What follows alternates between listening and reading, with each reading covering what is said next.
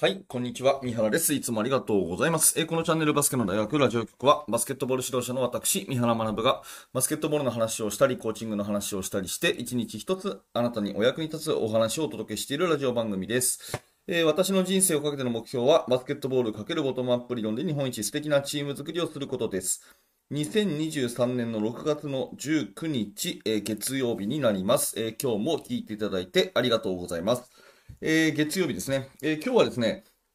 練習方法のお話をしたいと思いますが、えー、サポートの練習してますかっていう、まあ、サポートっていうのは昔から言われるのは、合わせっていう言葉ですね。合わせ。ね。えー、1対1で味方が攻めた時に、オフボール、ボール持ってない人がどうやって動いたらいいか。ここの練習、えー、皆さんしてますかね、えー、そんな話をしていきたいと思います。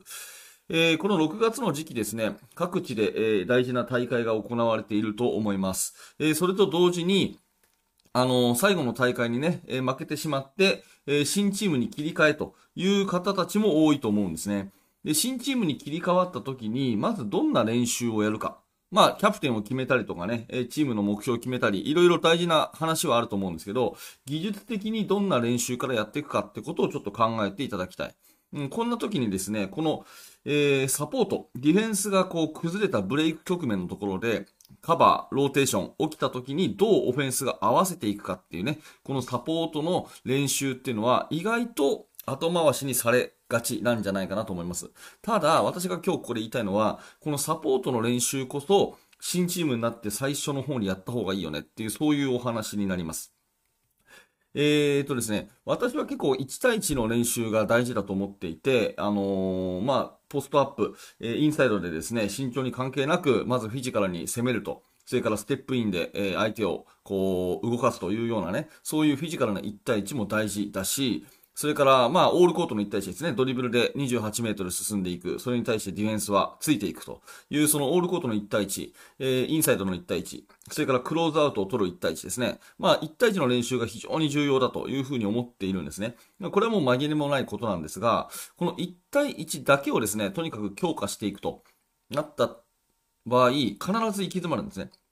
っていうのは実際の試合では、えー、この1対1に対してカバーが2人、3人来るわけですよね。えー、ディフェンスは連動してですね、ヘルプ、ローテーションするわけです。で、そこのところをやらないと、必ず1対1だけでだと頭打ちになってしまうというところがあるので、1対1の強化と並行して合わせの練習をしておくべきだと私は思ってます。で、逆にですね、えー、これも私若い頃よくやってたんですが、最初にですね、いわゆるフォーメーションの練習から入ると。で、これも一見悪くないんですね。あのフォーメーションの練習、うちのチームはこういうオフェンスをやりますと。こういうね、えー、アライメント、こういう、え、立ち位置で、え、こういうセットオフェンスから入るというようなね、まあ、いわゆる何々オフェンスってありますよね。ドリブル、ドライブオフェンスとか、フレックスオフェンスとかあるじゃないですか。あれの形からまず入っていくと。で、これもまあ悪くはないと思うんですよね。えー、目指す方向がこうで、えー、それに対して必要な技術がこうでっていうふうに全体像が分かりやすくなるっていう意味では、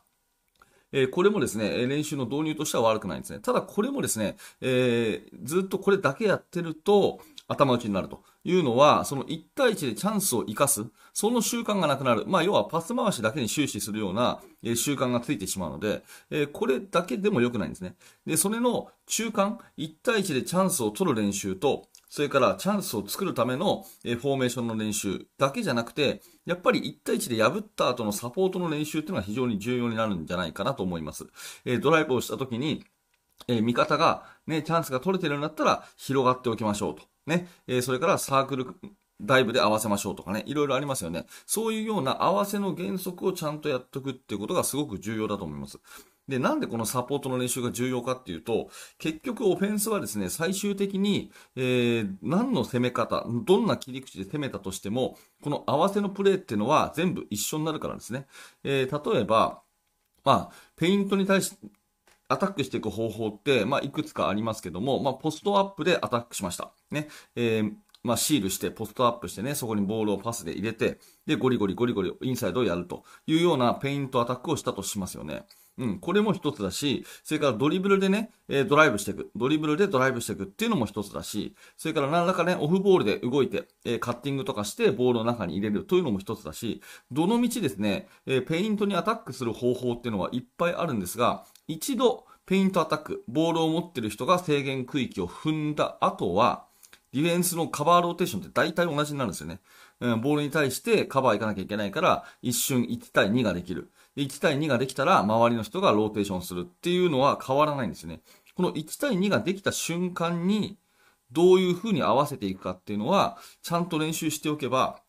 後々ね、ポストアップをやろうが、ドリブルでドライブをやろうが、えー、ピックアンドロールをやろうがですね、えー、カッティングをやろうが、どんなことをやっても切り口は何があっても、最終的に一回チャンスを取ったら、その後のサポートは共通ということで、新チームのうちにこのサポートの練習しとくとですね、えー、もう、何にでも使えるようになるんですよね。これ、どうかな?言ってることわかりますかね?あの、ラジオだと、ちょっと図とか動画がないので分かりにくいかもしれませんが、えー、切り口はいっぱいありますと。ね、えピックアンドロールしてもいいし、ポストアップしてもいいし、ドリブルドライブでもいいし、カッティングでもいいし、何でもいいんですけど、この後にディフェンスが1対2が、一瞬の1対2ができた後は、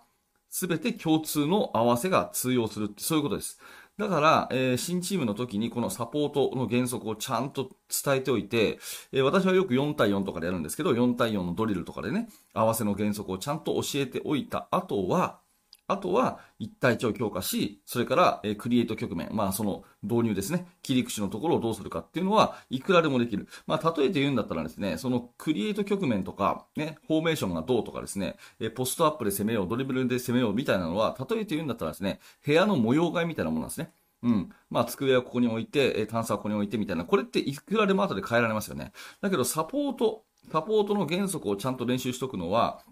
なんていうか部屋の間取りを決めるみたいなもんで、これ後から変えられないんですよね。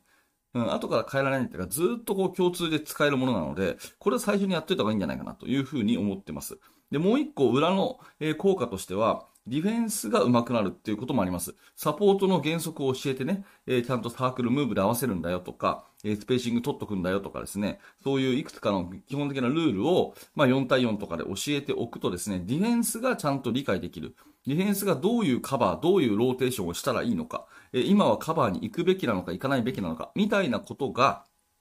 えちゃんとこう分かってくるということもあって、あるので、ぜひですね、最初の段階で1対1の強化だけに終始するのではなく、で逆にね、えフォーメーションの、え指導に明け暮れるのでもなくですね、まあ、その中間というか、えー、1対1で破った後の合わせ、サポート。ここの練習をぜひ新チームになってから最初にやっとくといいんじゃないかなというふうに私は思ってますよというそんなお話でございます。はい。えー、まあメインチャンネルの方でですね、え、今週はオフボール、えー、ヘルプサイドのカッティングの動きみたいな話を、えー、アップしてますし、えー、ゲームモデルについてブレイク局面の話はね、えー、以前にも挙げているので、えそちらの方もぜひ、え参照してください。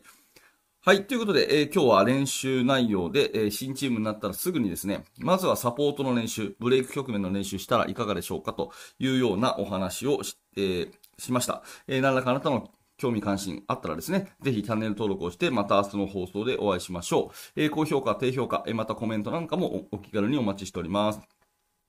えー、最後のお知らせ2つさせてください。1つ目は無料のメルマガ講座。えー、ぜひですね、メルマガ登録してください。えー、登録していただくと、最初の1通目に限定の動画プレゼントしております。えー、そして最後にですね、バスケの大学研究室では、えー、現在進行形で手掛けている最新のチーム作りについて、えー、ほぼ毎日私が記事を投稿しております。えー、月に1回のオンライン勉強会、えー、あなたの質問に動画にして答えるコーナーなど、いろいろありますので、えー、興味のある方は下の説明欄からバスケの大学研究室を覗いてみてください。